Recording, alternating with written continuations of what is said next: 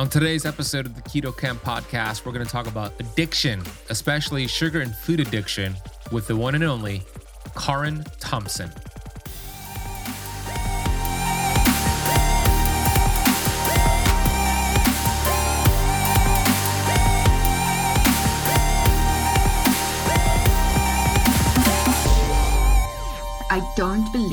That if we are not connected with our values and are very clear on our personal value system, that we can live a positive life that's not, you know, motivated by obsession and addiction and anything else. Like, I think once we get clear on our values, that's when we stop looking for external substances to soothe this internal problem because we know who we are and we know what drives us. And when we operate from that place, that stuff falls away.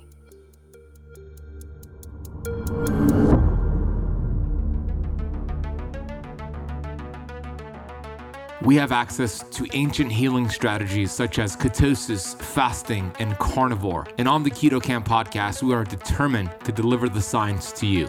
We bring in the thought leaders in this space to have extraordinary conversations so you could apply it and change your life. Your body was built to thrive. Your body is capable of healing as long as you identify the interference and remove it. I believe you are a masterpiece because you are a piece of the master. My name is Ben Azadi. I'm the best selling author of Keto Flex, and I want to thank you for spending part of your day with me.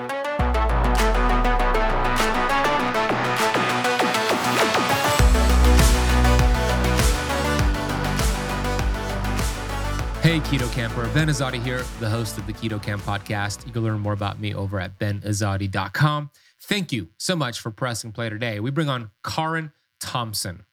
She's from South Africa, so you'll hear her lovely accent. She currently lives in the United States.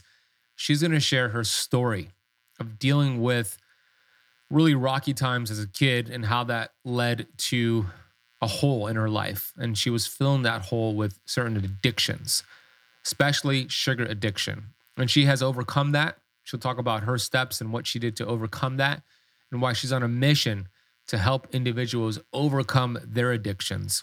She is the author of the book Sugar Free Eight Weeks to Freedom from Sugar and Carb Addiction. She has an incredible podcast. She's the founder of the Sugar Free Revolution. She has helped so many people overcome their sugar addiction. She loves keto, she loves carnivore, she loves all the things we teach. We'll talk about that. We're also going to take a deep dive into the role of keto and fasting to overcome addiction. You're going to hear the backstory on how she brought the biggest low carb conference to South Africa, working with Professor Tim Noakes. Super cool story. How she got involved with working with CrossFit Health, the story with Greg Glassman. Awesome story. I'll share a little bit about my experience in the CrossFit world. I used to own a CrossFit gym. We'll discuss carnivore, why we love it as a reset, but not a long term solution, and some of the misconceptions around plant toxins. We'll discuss artificial sweeteners as well. The difference between motivation and inspiration. She said that was one of the best questions anybody has ever asked her. Wait till you hear her answer because her answer was phenomenal. You're going to love her energy. You're going to love her passion and her knowledge. She's so much fun. Get ready for Karen Thomson. Before I bring her on, I want to acknowledge today's Apple Podcast rating and review of the day. This is a five star review from Juana titled Bright and Informative. Ben brings an awesome verve to his podcast.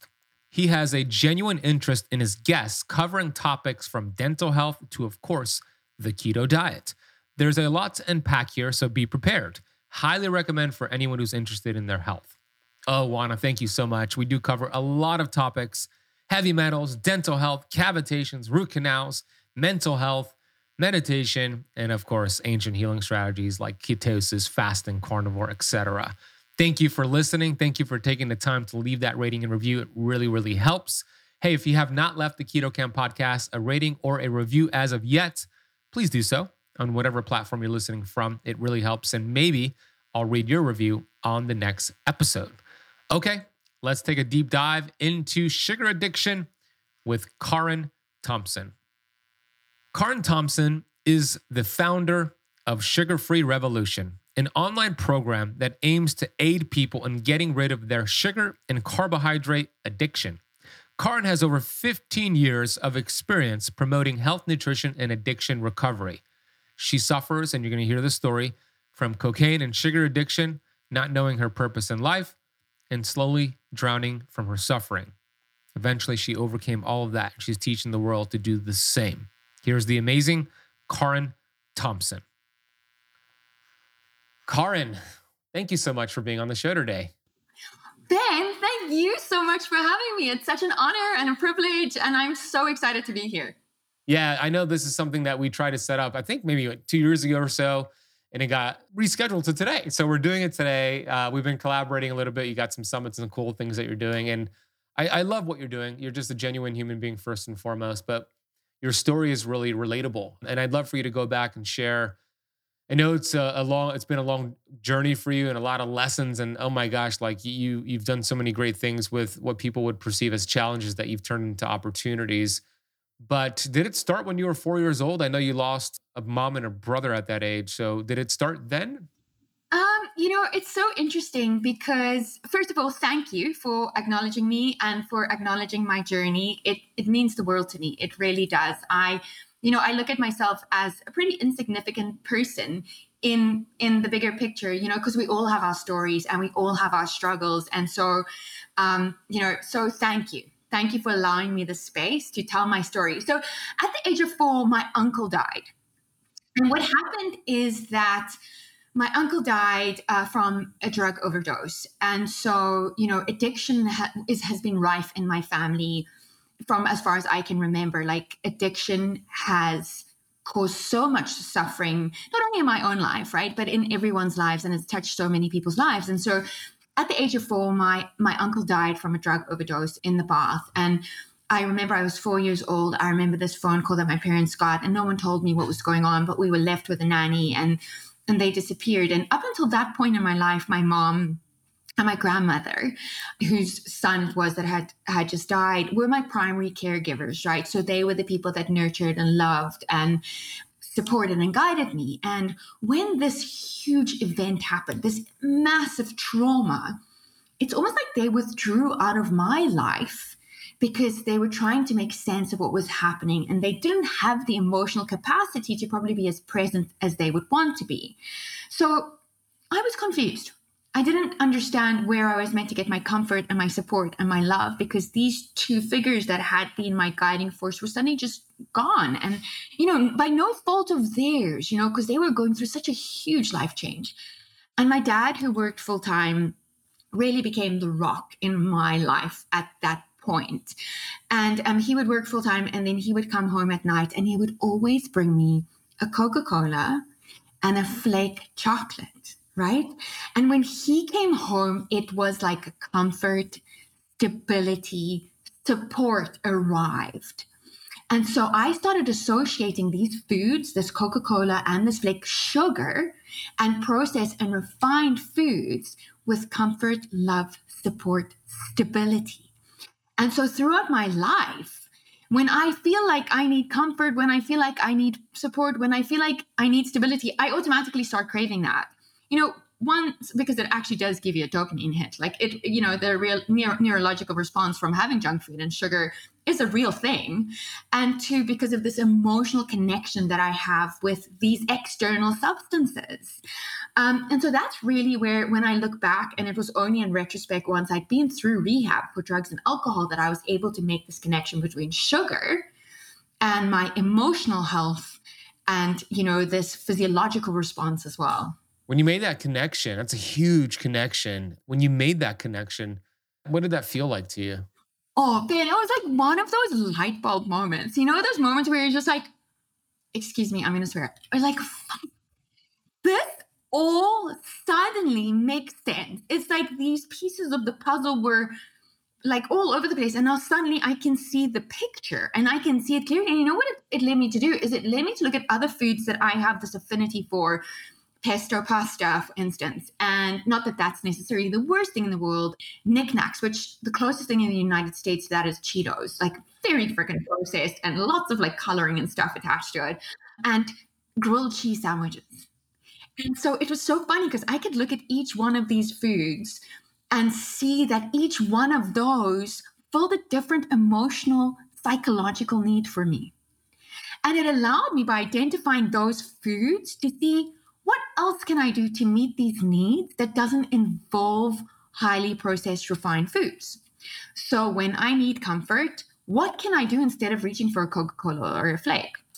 I call my best friend or I go out and like engage in community and a group activity, you know, or I call my dad or something.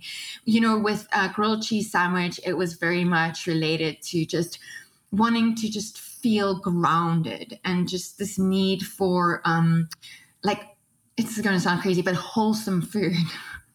And most of the time when I crave these foods, it's not because I'm hungry. I'm never hungry when I crave them, you know. Otherwise, I would go have a proper meal. But, you know, with like the grilled cheese sandwich and wanting to feel grounded, like I get into nature or I go to my horse or, you know, I have other behaviors and things that I engage in now when those things hit. Wow. Yeah, that's such an amazing uh, awareness to have right there. So you started to identify certain cravings and you call addictions more compulsions than cravings could you explain why you call it that so the official term for addiction is the compulsive pursuit of a substance or a behavior despite the negative consequences right and so for me anytime i'm compulsively thinking or feeling thinking about something or someone even you know, compulsively, and the consequences of engaging with that person or that substance is negative, that is an addiction to me, right? But instead of calling it an addiction, which can have a very negative connotation, for me, compulsion kind of externalizes from me there being something intrinsically just wrong with me to this is a behavior that I've engaged in or that has become a habit that I can change because it's just a behavior or it's just a thought. So, how do I change this compulsion into something positive or get rid of it or, you know, move away from it? Mm, what a great question to ask. So, if, if you change the compulsion to something positive, somebody might call it an addiction, but uh, an obsession, we'll use that word. Would that be considered something that's fine to you you're you know it's not necessarily an addiction because you're using it for the betterment of yourself and humanity or would that still be, be problematic if it's an obsession? Well it's it all depends on the consequences.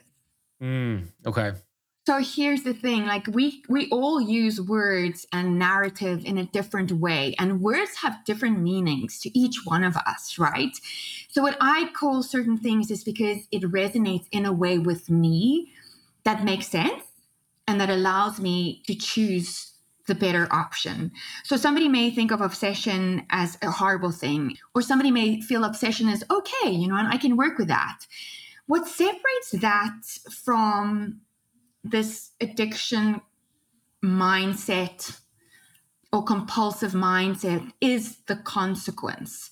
So, what is the consequence of this obsession, this addiction, this compulsion?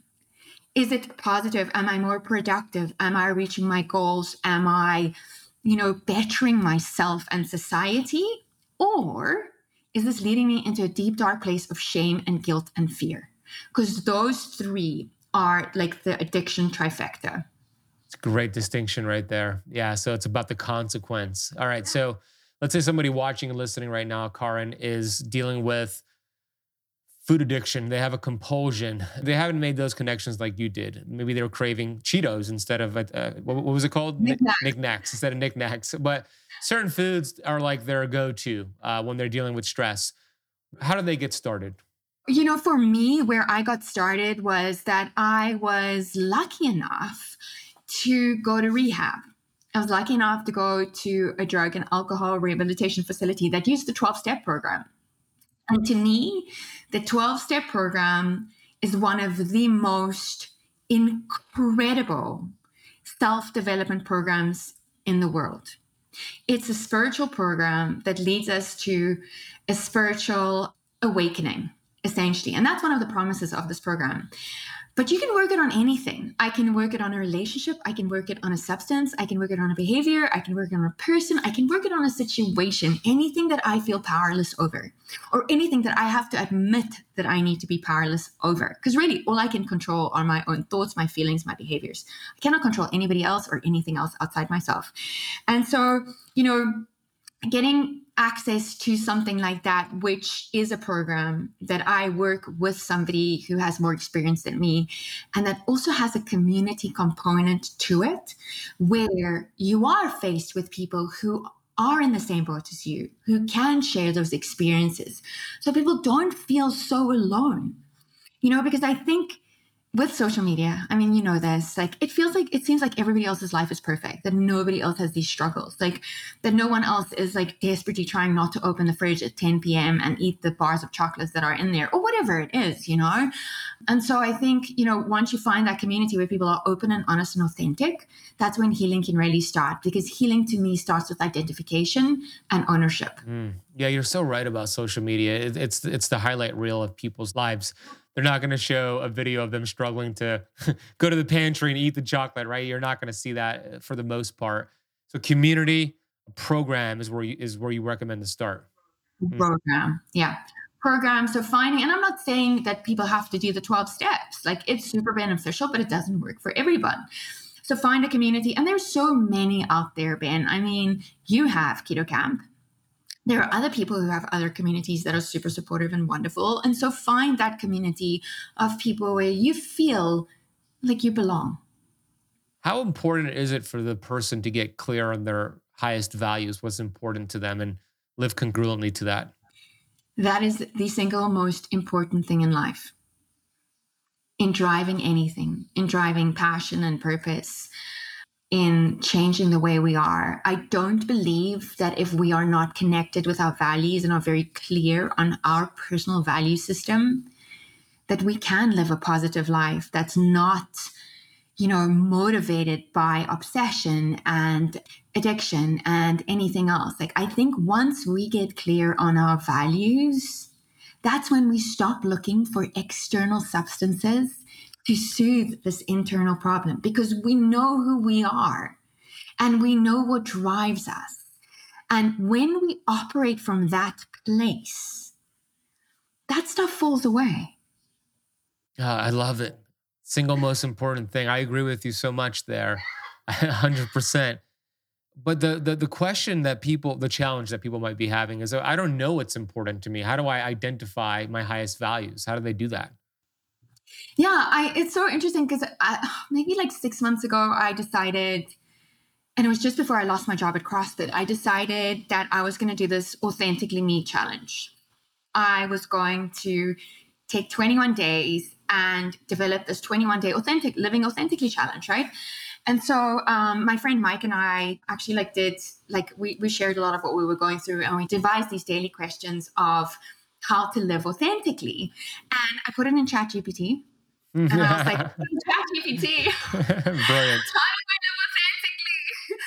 it was so funny. And ChatGPT obviously didn't come up with how to live authentically, but I was like, hey, devise some journal questions that I can ask myself to figure out how to live authentically. And you know what came was the values. Get clear on your values. So these are the questions that I have to ask myself. And I'm happy to share like the questions I ask myself with your listeners in show notes. that notes. would be amazing. I think that would be helpful. Totally. And um, yeah, so I'll I'll create a document for you where I, I just share the, the questions I asked myself. And it was 21 days of like a little quote that inspired me with some questions. And I really, through that process of 21 days, really, Ben, got so clear on my values but in doing that, I got so clear on my passion and my purpose. And I remember the day that I got so clear on that. And I just, it was one of those moments again where I felt so humbled and so alive. And I felt so centered and I felt so good about myself. And I was like, my passion and my purpose here on earth is to help people fall in love with themselves and the experience of being alive. And if I can help one person do that, then I'm winning. Beautiful. That's so important. It's so important when society is taking us in the opposite direction of that. And what that does to lead to these these symptoms, essentially like addiction, compulsion, and other health symptoms, they're all signals and, and the body speaking to you. Something's out of homeostasis. Let's figure out what is going on here, put the nervous system back in alignment. And it starts with what you just said, which is getting clear on your highest values and then doing everything you can do to tie your calendar and your actions with your highest values. And the cool thing about that is that it's unique to that person and not everybody everybody in the world has a different highest values, a different unique purpose they're here for.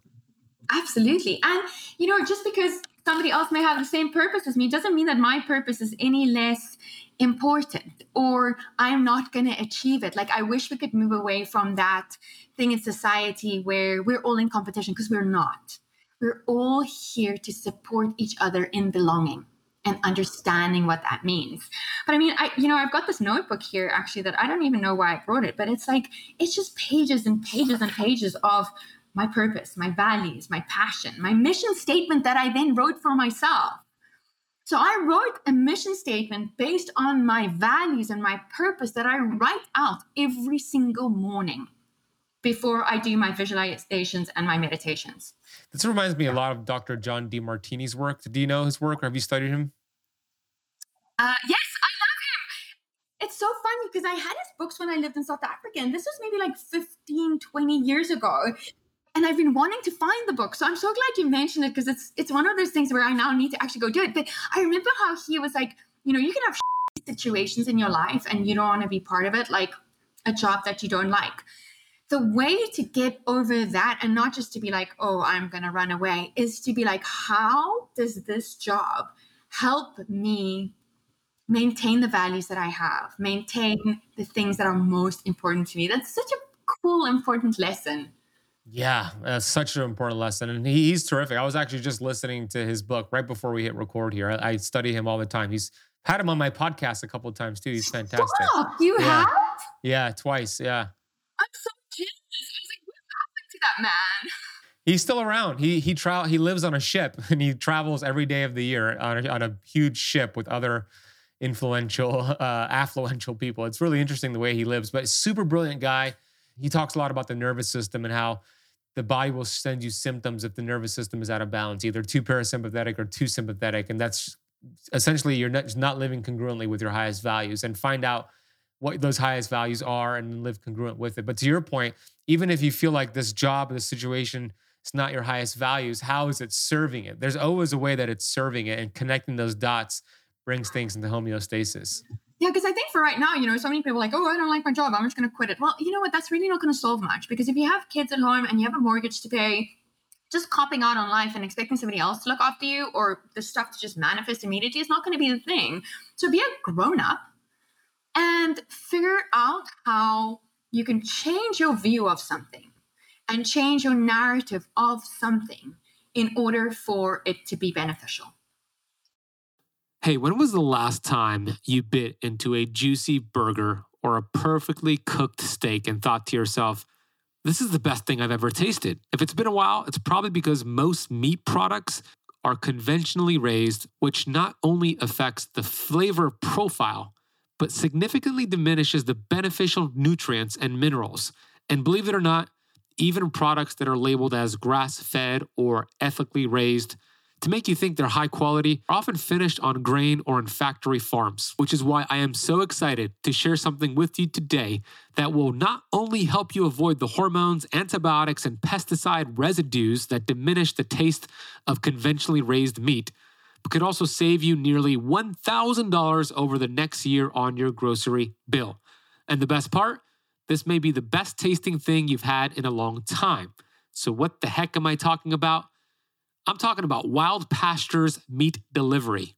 They provide the highest quality meats from small, regenerative, family run farms here in the United States that prioritize sustainability and animal welfare. Their beef is 100% grass fed. Their pork and poultry are pasture raised, something you won't find anywhere in the grocery store, resulting in meats that are not only healthier for you, but also better for the environment. One of the reasons why me and my fiance Natasha loves wild pastures is that we can opt out out of supporting harmful conventional farming practices and instead support small, family run farms without spending a fortune. And the convenience doesn't stop there. They offer delivery straight to your door so you can enjoy delicious, high quality meats without even leaving your house. No matter where you are in the lower 48 states, Wild Pastures has got you covered. Not only is this the most convenient way to get your meat products, but Wild Pasture meats are better for you nutritionally and they're higher in the total nutrients, phytonutrients, antioxidants, key fatty acids, vitamins, minerals, proteins, and amino acids. And today, for keto campers, for a limited time, you can get 20% off every box plus free shipping for life and $15 off your first box. This is a crazy deal, and I hope you take advantage of it. So make the switch to Wild Pastures today and save nearly $1,000 on your grocery bill while feeling healthier and enjoying the best tasting meats of your life. All you need to do is go to the link in the podcast notes down below. Everything is already applied. All you got to do is click that link, customize your order, and you'll have some delicious, healthy tasting meats very soon. Head to the podcast notes down below, click the link, enjoy your wild pastures. Okay, let's get right back to this episode. What are your thoughts on distinguishing the difference? I want to know if there is a distinction for you between being motivated or wanting to be motivated and feel motivated versus being inspired. Is there a difference in those two words? Motivation is for, oh my gosh, totally. I mean, motivation sounds like like hard. Like i have to like psych myself up to do something and it's like i have to motivate myself to work out and it's just it's not necessarily something that brings any joy right? And one of my values actually is having fun. Like one of the my top five values is fun. Mm, i could see that. fun i could see that about yeah, you? And so inspiration is way more fun. Inspiration is something that I can connect to deeply. And inspiration is something that could make, you know, make me do pretty much anything. Run a mile if I have to, which I don't like running, you know, but if I'm feeling inspired because of something else to do something, and often my inspiration is not for myself, it's being inspired to do something better for the community or for someone else or for the greater good, it's going to inspire me to do something way more than if I do it for a selfish need. Mm, that's a great distinction. Yeah, I'm with you on that. You know, I'd rather be inspired than just trying to seek motivate. Motivation is fleeting. Inspiration is from within. It's it's it's in spirit. That's what it means, right? So I agree with you. It's for betterment of you. You're going to be happier, and it's going to be better for your society, your community as well. Great distinction, Karen. Um, beautiful question. Yeah, I was curious your thoughts on it. Great answer. Yeah, that was probably the best question I've ever been asked. Wow, thank you. Yeah, well, great answer too. so, you know, how does this relate? Because you you talk about your sugar-free revolution, you have books, you have your awesome social media. Where does keto and intermittent fasting and some of these ancient healing strategies and tools that I teach come into play with what you're talking about? So my grandfather was Professor Christiaan Barnard, and he did the first human heart transplant. And um, I'm very heavily influenced by him and his thoughts. And he was a very big guiding force in my life growing up. I didn't see a lot of him, but when I did see him, it was always very inspiring. I mean, the man was, you know, because you've interviewed people like this, there are just people who are visionaries. Like they were just born to lead and to change the world. And he was that. And I had the privilege of growing up as this man's granddaughter, right? He was also quite a controversial figure and did many things that are not necessarily like wonderful, but his life was always under a microscope. So I grew up in this household where I was guided by this phenomenal man who had this quote that said, I saved the lives of 150 people through heart transplantations. If I'd focused on preventative medicine earlier, I would have saved 150 million people. that's always in my head when I'm doing anything. You know, how do we change this? Another thing that he was very big on was this topic of suffering. Suffering is not ennobling. And so much of medicine and healthcare these days is to alleviate suffering, but it's to prolong life, right? And so I feel we live in a society where there's more and more suffering. And then we have the, this pandemic, epidemic of chronic disease that is all about suffering, right? So, with my own addiction and mental health struggles, I'm so familiar with suffering. Suffering and I are like best friends. Like, most of my life was spent suffering by my own behavior, by my own thoughts, by the way that I conducted myself, right? And so much of type 2 diabetes, obesity, these chronic diseases that we are facing are these self imposed jails that we create for ourselves.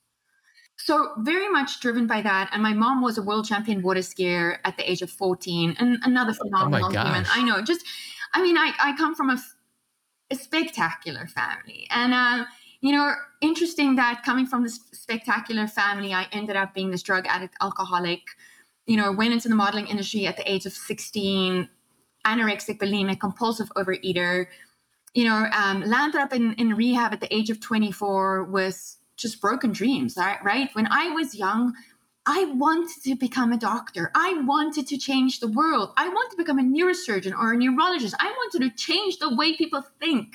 I wanted to change the way people perceive things. And so I had these huge dreams. And suddenly I woke up at the age of 24, one day after a huge like a binge and bender. And I went to the, the bathroom to the tap and I was drinking straight from the tap because I was so dehydrated. I remember looking up and looking in the mirror and not recognizing this person who stared back at me. What I saw were these empty, dead eyes of a being I did not recognize. I was a shell of a person at that stage. And I remember just looking at myself, and it was like my whole life flashed before my eyes. And it was like I was standing in this field of like broken dreams and empty promises and things that I didn't achieve, and just loss and sadness and trauma, all of which I had created myself. And as I looked at myself, I thought, today's the day that I'm either going to take my own life or I'm going to choose life. And that day, at the age of 24, I chose life. And I made a promise to myself to do whatever it was, that I would do whatever it takes to make my life successful and to live a life that aligns with my values and my purpose. But at that point, I had no idea what my purpose was. I remember being in rehab and I was there for nine months. I did uh, detox, primary care, secondary care, tertiary care, and every day. And they would get so annoyed with me. They were, I was like, what is my purpose? I don't know what my purpose is. Why am I here? Like, what's the, what's the point? You know? Anyway, it was a long process of getting to know myself and discovering myself. And then when I left, my ex husband and I opened these addiction treatment and psychiatric facilities in South Africa. So we started treating drug addiction, alcoholism. We had a like a multidisciplinary team of doctors and nurses and psychiatrists, and you know we did um, a lot of trauma focused therapy and nutrition and exercise. But I would see our patients coming in when they first arrived and they would be thin and scared and and just like you know just from not eating and being addicted to stuff and but they would head straight for that vending machine they would head straight for the sugar and the refined carbs and the processed foods because that's how they they were now starting to soothe their feelings a year later they would come back morbidly obese. Ben, I kid you not, every person that came back after one year to celebrate their one year in sobriety or recovery had put on at least double the weight. Mm. So they right? just swap they just swapped the addiction. Swap the addiction. At the same time, I was watching TV in South Africa. It's a program called Carte Blanche, and Professor Tim Noakes was on there. And he had just switched to the low carb diet. And you know, Prof Noakes, like he was the king of carb loading. He wrote a book yeah. about it. Like this is yeah. so important. We have to carb load, otherwise we can't exercise because our glycogen stores are going to be depleted and like all this stuff. And he was talking about his shift to low carb. And um, he mentioned sugar and addiction in the same sentence. And I was like, oh my gosh, this is the missing piece. Sugar, refined foods, carbohydrates, that are highly processed are addictive. I can see it in our patients. I can see it in myself. So him and I collaborated and we started one of the world's first inpatient inpatient sugar and carb addictions programs in Cape Town called HELP, the Healthy Eating and Lifestyle Program. From there, we did like in outpatient and online programs. And really, that's when I saw the healing power of low carb and ketogenic diets as a nutritional therapy for people who need healing. They need to heal their bodies, they need to heal their minds. So the whole rehab was low carb. We didn't allow any smoking either. So no sugar, no smoking. It turned a ton of people away because people don't want to get rid of their cigarettes and their those other addictions and sugar. But and I wish we'd recorded this somehow, but when we were in it, I didn't even think that this was going to happen. The doctor who managed the detox and the psychiatrist who managed the patient said, We cannot believe how these people's mental state is changing. These people previously diagnosed with bipolar are way more stable. These people who have these immense mood swings are way more stable. This diet is positively impacting every single person in the clinic, whether they came in for sugar addiction or not. And so that was incredible. And that led me to write the book and then speak at conferences and then end up at CrossFit. I completely went off track. So I forgot what the question was. no, you kind of you answered it. The, the, the question was where does keto low carb come into play, and that's exactly the you know the backstory with Professor Tim Noakes. What an uh, interesting incredible backstory. I love the name HELP, by the way. It's a perfect acronym. So that is super interesting. I, I didn't realize that you did all that in South Africa. That, that is what an um, incredible story, amount of experience you have in that field. I know that there's two types. I mean, you could correct me if I'm wrong, but two types of people with sugar addiction, right? Those who have to be abstainers, meaning they can have no sugar. It'll open up Pandora's box. And then those who are more moderators, where they could have maybe some foods that have sugar and it doesn't really cause problems, they could control it. Am I getting this right, or is there something that I'm missing here? You know, Ben, I have to tell you, my views shifted so much throughout the years. You know, at first I was like abstinence only, abstinence is the key. And then when I really started working with a ton of sugar and carb addicts, and also because I was a sugar and carb addict myself, I started realizing that we need to heal the inside. And once we heal what's eating us, we can stop eating that, right? So once we start finding the sweetness inside, we will stop automatically looking for the sweetness outside in food. And that is what we were talking about earlier finding your values, finding your purpose, finding that, finding that sweetness within. That will stop you looking for the sweetness outside.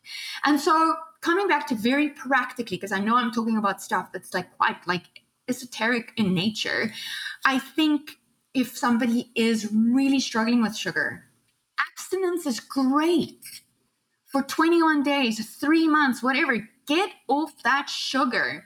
Allow your body and your mind the space to reset and recalibrate. And then start introducing it if you want to and see what happens.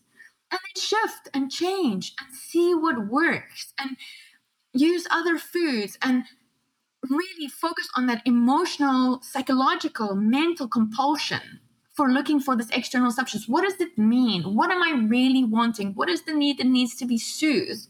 and do that instead. That's a, such a great quote. When you see this the sweetness inside and find the sweetness inside, you stop seeking it externally. That is so so such a great quote, and it's so true. I, I agree with you 100. percent You mentioned CrossFit. How did that start? What did you do with CrossFit and what were the years you worked with him? Because I was just telling you offline that I, I, used to own a CrossFit gym from 2013, 2018. So I know it's changed, but how did that come about? so part of my work with Prof Noakes was that he was getting a ton of backlash and like so much, you know, just like being targeted by the medical community in South Africa for the work that we were doing together. They wanted to take away his medical license. So I decided I hate bullying and I am always going to fight for the underdog. It's just genetically who I am. So I decided to organize a huge low carb conference in South Africa to help support Prof Noakes, who was getting all this backlash. I was like, you know what, Prof, this is what we're going to do. We are going to bring all the biggest names in the low carb field to South Africa. They're going to present the research and people will leave you alone. And so we got, for the first time in, in the world, in 2015, all the biggest minds in low carb converged on Cape Town. And for the first time, they were together in person. And it was um, Gary Taubes, Jay Wortman, Steve Phinney, Jason Fung, Zoe Harcombe, and Robert Cywes. you know, like I'm leaving some people out, but it was phenomenal. And Jason Fung at that point was a little unknown Canadian doctor who was making a little bit of a splash on YouTube. But you know what I mean? Like people were not necessarily taking him seriously. And I had a conversation with him the other day and he was like, you know, that really put me on the map. Anyway, so from that conference, great. Um, so from that conference, the, the reason I'm telling you this will, make sense now. Once I wrote my book and it became a bestseller, I was asked to speak at a conference in San Diego um, low carb USA. And I was there doing my talk. And when I finished, I walked to the back, you know, I walked to the back to to get my mic in. And this dude came up to me and he was like, Your talk was great. I, you know, I loved it. And I was like, Oh, thank you so much. What's your name? And he was like, I'm Greg Glassman. And I was like, Oh, cool. Nice to meet you. What do you do? And uh, actually doing CrossFit in South Africa at my kids' school already. But I had no idea CrossFit had a founder. Like here we are in South Africa, we don't have access to international TV networks. I didn't know that the CrossFit Games even existed. So I meet this guy, and my brother introduced me to CrossFit. He was super into CrossFit. I go around the corner, I text him. I'm like, "Here's this guy. He says his name's Greg Glassman and that he founded CrossFit." But you know, with my grandfather and the heart transplant, so many people would say like, "Oh, I was involved," and they never were. So I don't really take many people that seriously.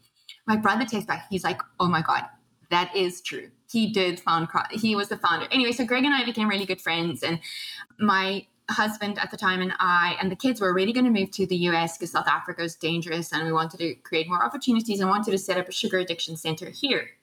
But when I arrived here, Greg called me up and he was like, Hey, I want you to come on board and, and help me set up CrossFit Health. And I was like, I'm in.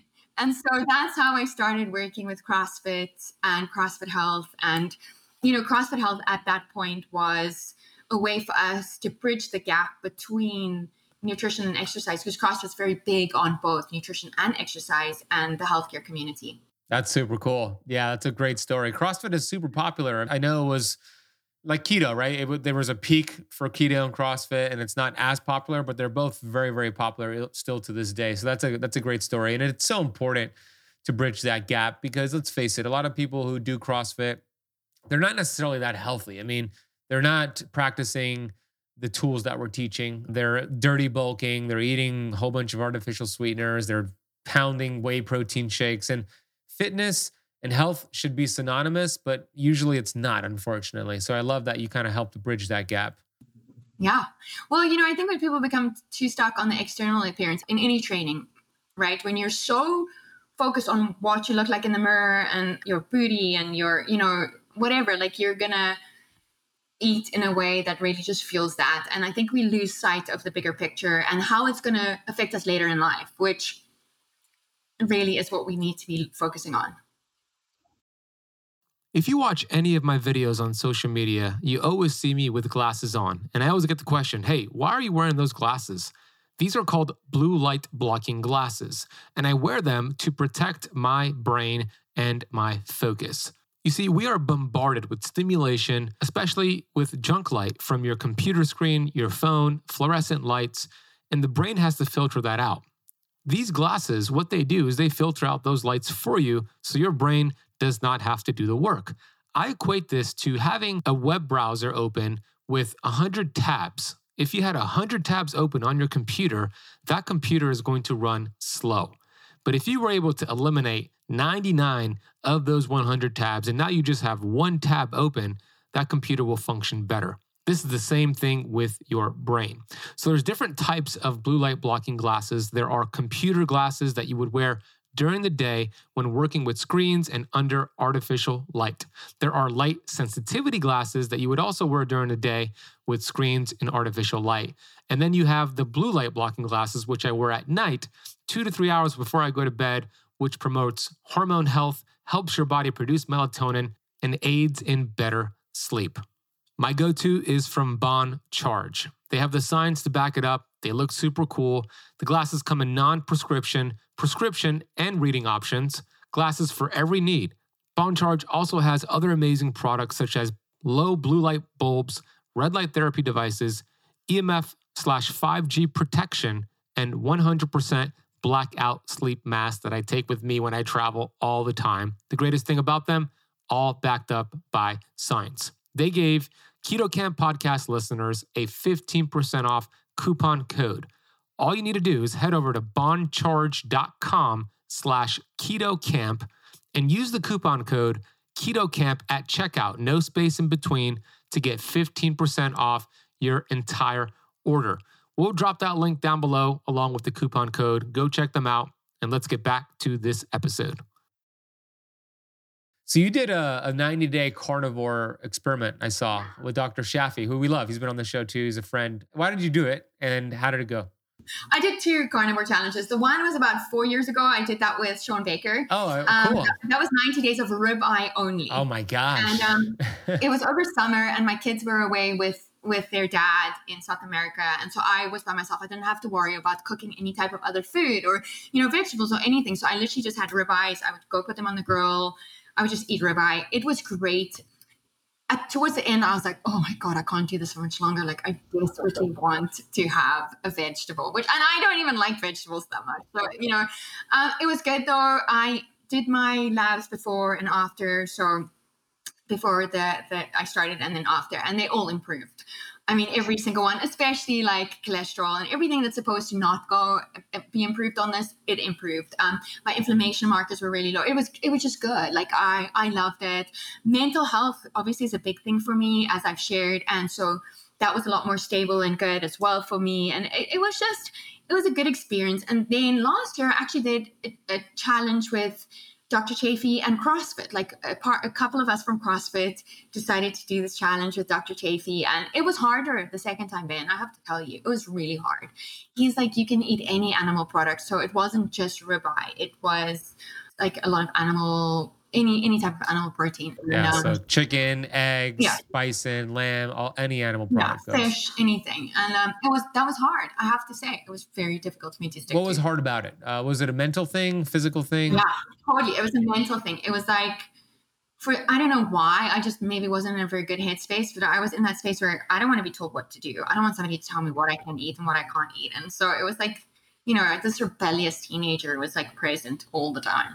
Plus, your your highest values is fun, and that didn't sound like fun to you at the time. and um, I mean, but here's the thing: like, I did prioritize protein. I did definitely up my protein intake, and so there were many health benefits from that for sure. So it wasn't a wasted experiment. It was just harder. Yeah, I love that you did it though. Good, good job. That's that's awesome. The ribeye one, it's crazy because the ribeye one sounds harder, but yet it was easier. But like you said, you're probably just a different time in your life, and yeah, you, you, you just felt restricted. And I get that. I, I, do carnivore from time to time too. I, I love it. I'll do 30 days or 40 days, maybe like three or four times a year. And I've done that same thing. I've done labs day one, day 40, and it's transformed the labs. I also feel great. But I notice when I do carnivore, I'm more satiated, so I'm less hungry. So I find myself doing more like one meal a day which I don't want to do every day because I want to get enough protein, but I'm just like mentally so, or physically, I should say, so satiated. But mentally, I feel like there's something missing. and it's just, it's just meat, but there's something missing here. So like my mind is trying to catch up to my body, but I feel great with it. And as long as I cap it around 30 or 40 days, it's a good sweet spot for me. Yeah. I think that's the key for sure. What, so what do you think of this? You know, Dr. Shat, I love Anthony. He's great, first of all. He's such a brilliant man. And I love that he's growing so fast. He deserves it. But we don't agree. Like he thinks we should all be carnivore. Or actually, he I, I shouldn't put words in his mouth. He says if you could digest certain plant toxins, go for it. But he believes most people cannot. And but he is, of course, carnivore for life. He recommends that for a lot of people. I don't see it that way, kind of like what you said with the sugar addiction. Like heal inside first, so heal the gut first, so you could introduce these things, these vegetables, plant toxins in, and as long as you're processing them, I'm okay with you eating them. Like, what are your thoughts on that? Yeah, I don't believe carnivore for life. I think it's great as a therapeutic tool, and I think Shawn Baker's even changed his tune a little bit. Like I had an interview with him recently, and he was like, "Look, carnivore as a therapeutic tool for people who need it, especially with like autoimmune stuff, is great. I'm not saying that everybody should be on it, and I think that that's for me and the experience I've had is definitely a better way to look at it. You know, I love, I love Dr. Chaffee. I really, really do. I don't like the whole term that he uses at plants trying to kill us. I just worry about him in the sense that it's one of those things where people can just focus on that one slogan and it takes away the importance of the message, the bigger message that he's trying to convey, right? I'm not going to do it full time. I definitely do it as you do when I need a reset or like mental health stuff or, you know, just simplify my life in a way. And I think it's a great therapeutic tool. And I think everyone should probably try and experiment with it if you're keen on it. Yeah, for sure. Uh, and I think most people would most people would benefit from it too, short term. How do you personally, Karen, identify these plant toxins that work for you versus some that might not work for you? Like, for example, like somebody could eat broccoli and feel good. You might have broccoli and not feel good. So, how do you determine which vegetables work for you? You know, it's just very much about eating them and seeing how I feel afterwards or the next day. I'm naturally drawn to some things more than I am to other. And so it's like just really, really having that mind body connection, knowing what my body feels, like being very connected with does this feel right? Does this feel good? Yes, no. Okay, well, you know what I mean? I'm not going to eat broccoli and, and cauliflower because I really don't like the taste of it. I also really don't like aubergine or eggplant, whatever you call it. It doesn't feel good. It tastes horrible. It stings my mouth. Like those things, obviously, if it's already causing a problem, like in my mouth, it's just not something that I want to include in my diet. That's a great way to look at it. That's exactly what I do. Same thing. And that's what I teach my students because carnivore, like if you use it the right way, what an amazing elimination diet. Let's say you do 30 days or 40 days or 60 or 90. Then you start introducing broccoli. How do you feel? I feel really good. Nothing has changed. No symptoms. Okay, broccoli is a safe food but you introduce eggplant and you're like, uh, this burning is in my mouth and I don't really, I, am getting like joint pain. Okay, eggplant's not good for you, right? So it's what an amazing way to do, amazing thing to do. Identify these foods. And I must tell you, you know, like for something like vegetables, I'm actually okay with. But if I have dairy, if I have a cappuccino, which I love coffee, you know, I'm never. Me that was. The, the, biggest thing on on Dr. Chaffee's challenge was giving up coffee. I was like, I can't do this. But ah, that's probably why you didn't like it too. But um, you know, if I have dairy, then the next day I have these dark rings under my eyes, and I can just feel that it's not like my body feels sluggish and tired. And so for me, dairy is way worse than vegetables. For me. What about goat and sheep dairy? Do you get the same reaction? Perfect. Okay. No, I love goat and sheep raw. Raw is also better than than anything else. So I will do a lot of raw dairy and raw kefir and like you know what I mean. Like those things are are great. So but it's pasteurized cow dairy. That's the problem. And, right, and when when I was in Mexico recently, like they when they make cappuccinos and things, they use that boxed milk, that really highly processed milk that can last months, right? And oh my gosh, the stomach pains I would get after I had that was awful and, and I'm pretty easygoing. You know what I mean? I'm not fanatical about anything right now in my life. But that to me was like, yeah, this is not worth it. Yeah, not worth it at all. I remember the several times I've been to Mexico, more like Tulum, Cancun. couldn't find heavy cream anywhere. I don't know if like same thing for you. Supermarket, yeah. But we had to no, and, and when I was in Mexico City, couldn't find it anywhere, and I couldn't find a big supermarket. When we went to this other little place called Puerto Escondido, we went to this huge supermarket, and they had heavy cream, and so oh, wow. I would make my own coffee with heavy cream because, like, then that's the reason I go to bed at night, It's so that I can have my coffee with heavy cream in the morning. you go to bed so you have a reason to wake up in the morning and have some coffee. Yeah, totally. I'm excited. I, I love I love my coffee too. I actually have it here. Uh, I'm drinking from a straw from this morning. So I made some nice organic coffee. I put a little bit of some heavy cream in there, and I put some creatine and some uh, prebiotic uh, powder in there too. So it's like, yeah, that's what I had this morning. What what? How do you make your coffee? Um, I just basically have a coffee machine, like a really nice espresso machine, because I like strong coffee. And then I will um, take literally two tablespoons of heavy cream maximum, and I'll mix it with water and I'll put it in my milk frother and I'll heat it up. And then, oh, so good. Yeah, it sounds amazing. Yeah, that that's my that's my kind of style right there. What what are your thoughts on on artificial sweeteners and better options to them as in terms of sugar replacements? I actually it's so funny. I was I was watching something on Diet Coke this morning, and um, here's the thing: if you're an alcoholic and you're going to drink Diet Coke instead of vodka, that's going to like make you vomit and for blackout and stuff. Drink the Diet Coke. It's an upgrade. Exactly. So if you are doing artificial sugars right now because you need to get off something that's consequences are worse, go for it. You are going to get to a point where you reassess and you're like, you know what? What's the better option here? What's the greater, higher good here? And then you do that, right? So constantly challenging yourself to try the better version of something is great. Yes, artificial sweeteners are not ideal, but sometimes we need them as a stepping stone to something else. And so, really, I have nothing bad to say about them. I mean, it's not ideal for sure. And if you're just using it as a crutch, like question yourself as to why. But, um, you know, it's not the end of the world. Great. I agree with that.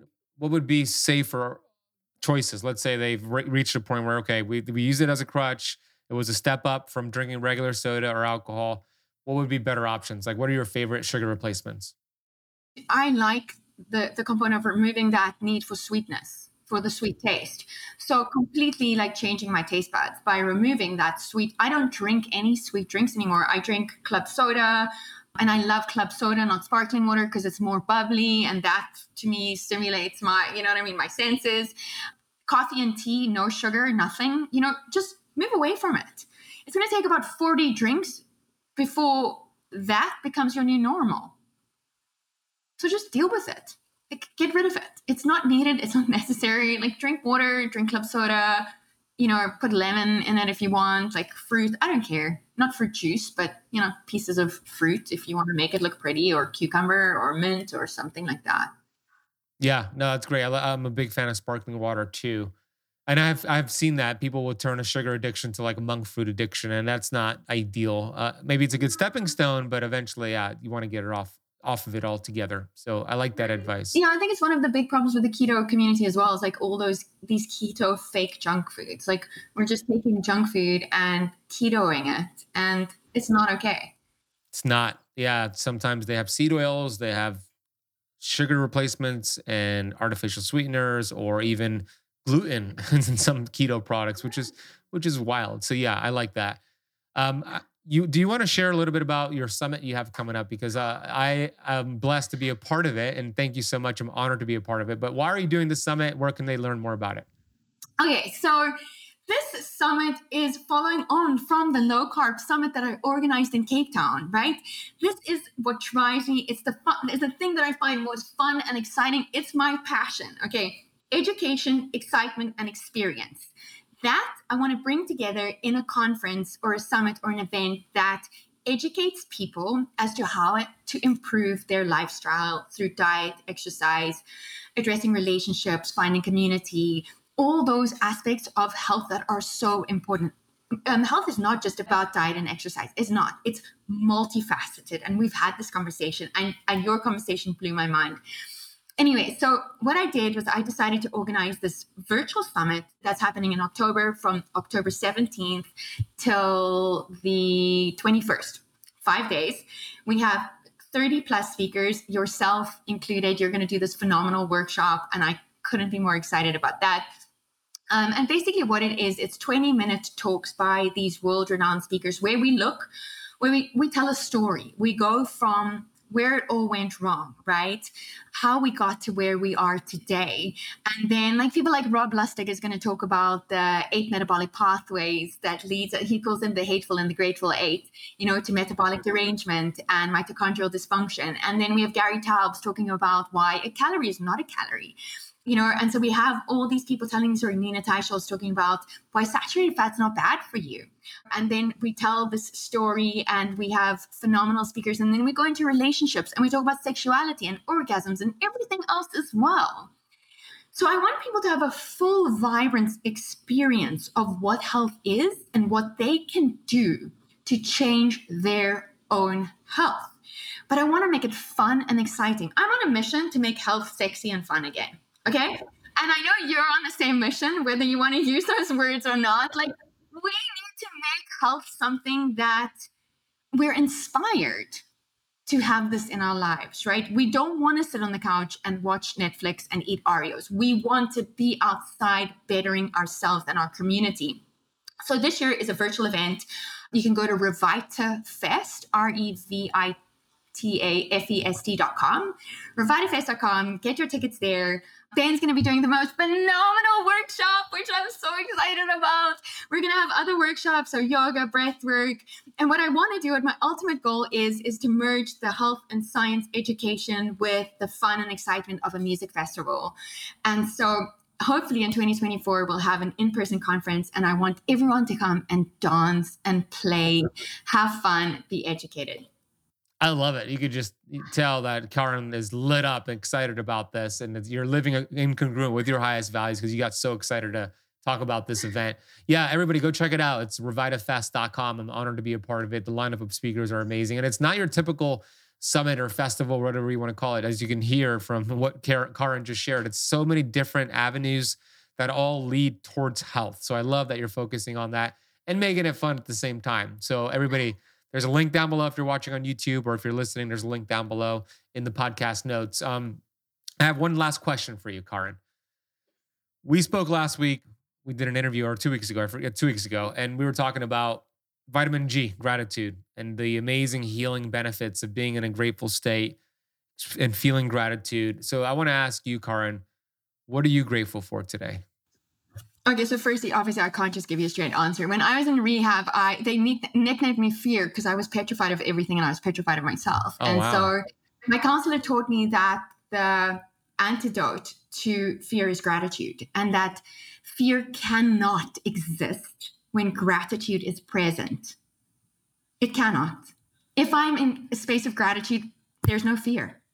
It's the most powerful powerful, you know, antidote to feeling scared and worrying and everything. Anyway, what am I grateful for today? I'm so intensely grateful for you. That experience, that interview that we had two weeks ago, connected me with my heart and my passion in such a big way, Ben, that it has had a rippling effect that's not only been good to me, but to my kids, to my friends, to the opportunities that have come into my life. Like it's been incredible. So if you are ever doubting the impact that you have on people, just know that the ripple effect that you have is immense, it's inspiring, and I have no doubt you are going to change the lives of a billion people. That is so beautiful. I, I, I so appreciate that. I received that, Karen. Thank you. It was such an amazing conversation, not only that we have today on my show, but with you a couple weeks ago, because your energy, your enthusiasm, your zest for life. It's just like, how could you not have a good time with you? How could you not just share authentically? And I'm I'm so grateful for you too. I'm grateful we collaborated and we're going to change those lives together. Uh, you know, this conversation is going to change so many lives as well. So, Karen, thank you so much for what you're doing. Where else besides revitafest.com, uh, where else can the, the audience go check you out?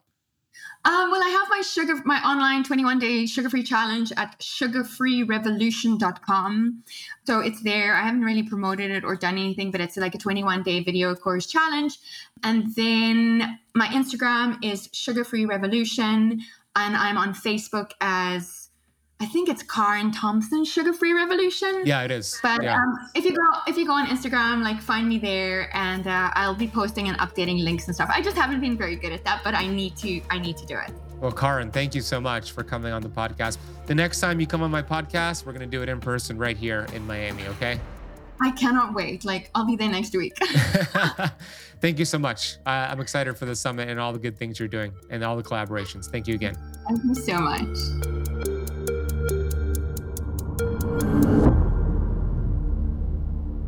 I hope you enjoyed that incredible conversation with Karen. Her website is the Sugar Free Revolution. We talked about her upcoming summit called Revitafest. It's going to be incredible. I'm a featured speaker, and the other speakers are really amazing. Go check it out. We're going to drop a link for that down below in the podcast notes, along with her podcast. She's got a great podcast, her social media, and all the notes we talked about today, and her book if you want to get her book as well. If you want to watch the video version of today's interview and all interviews, that could be found on youtube.com slash Keto Kamp. Please share this with a friend. Please share it with a family member. Please share it with somebody you know who's dealing with addiction. This could change their life forever. Copy and paste the link in a text message and ask them to listen to it and ask them for their thoughts on this conversation. Please consider leaving the show a rating and review if you haven't done so already. And thank you so much for spending part of your day with Karen and myself. I'll see you on the next episode.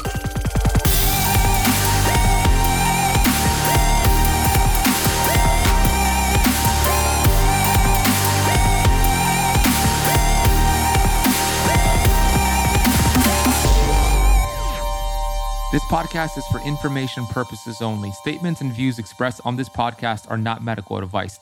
This podcast, including Ben Azadi, disclaim responsibility from any possible adverse effects from the use of information contained herein.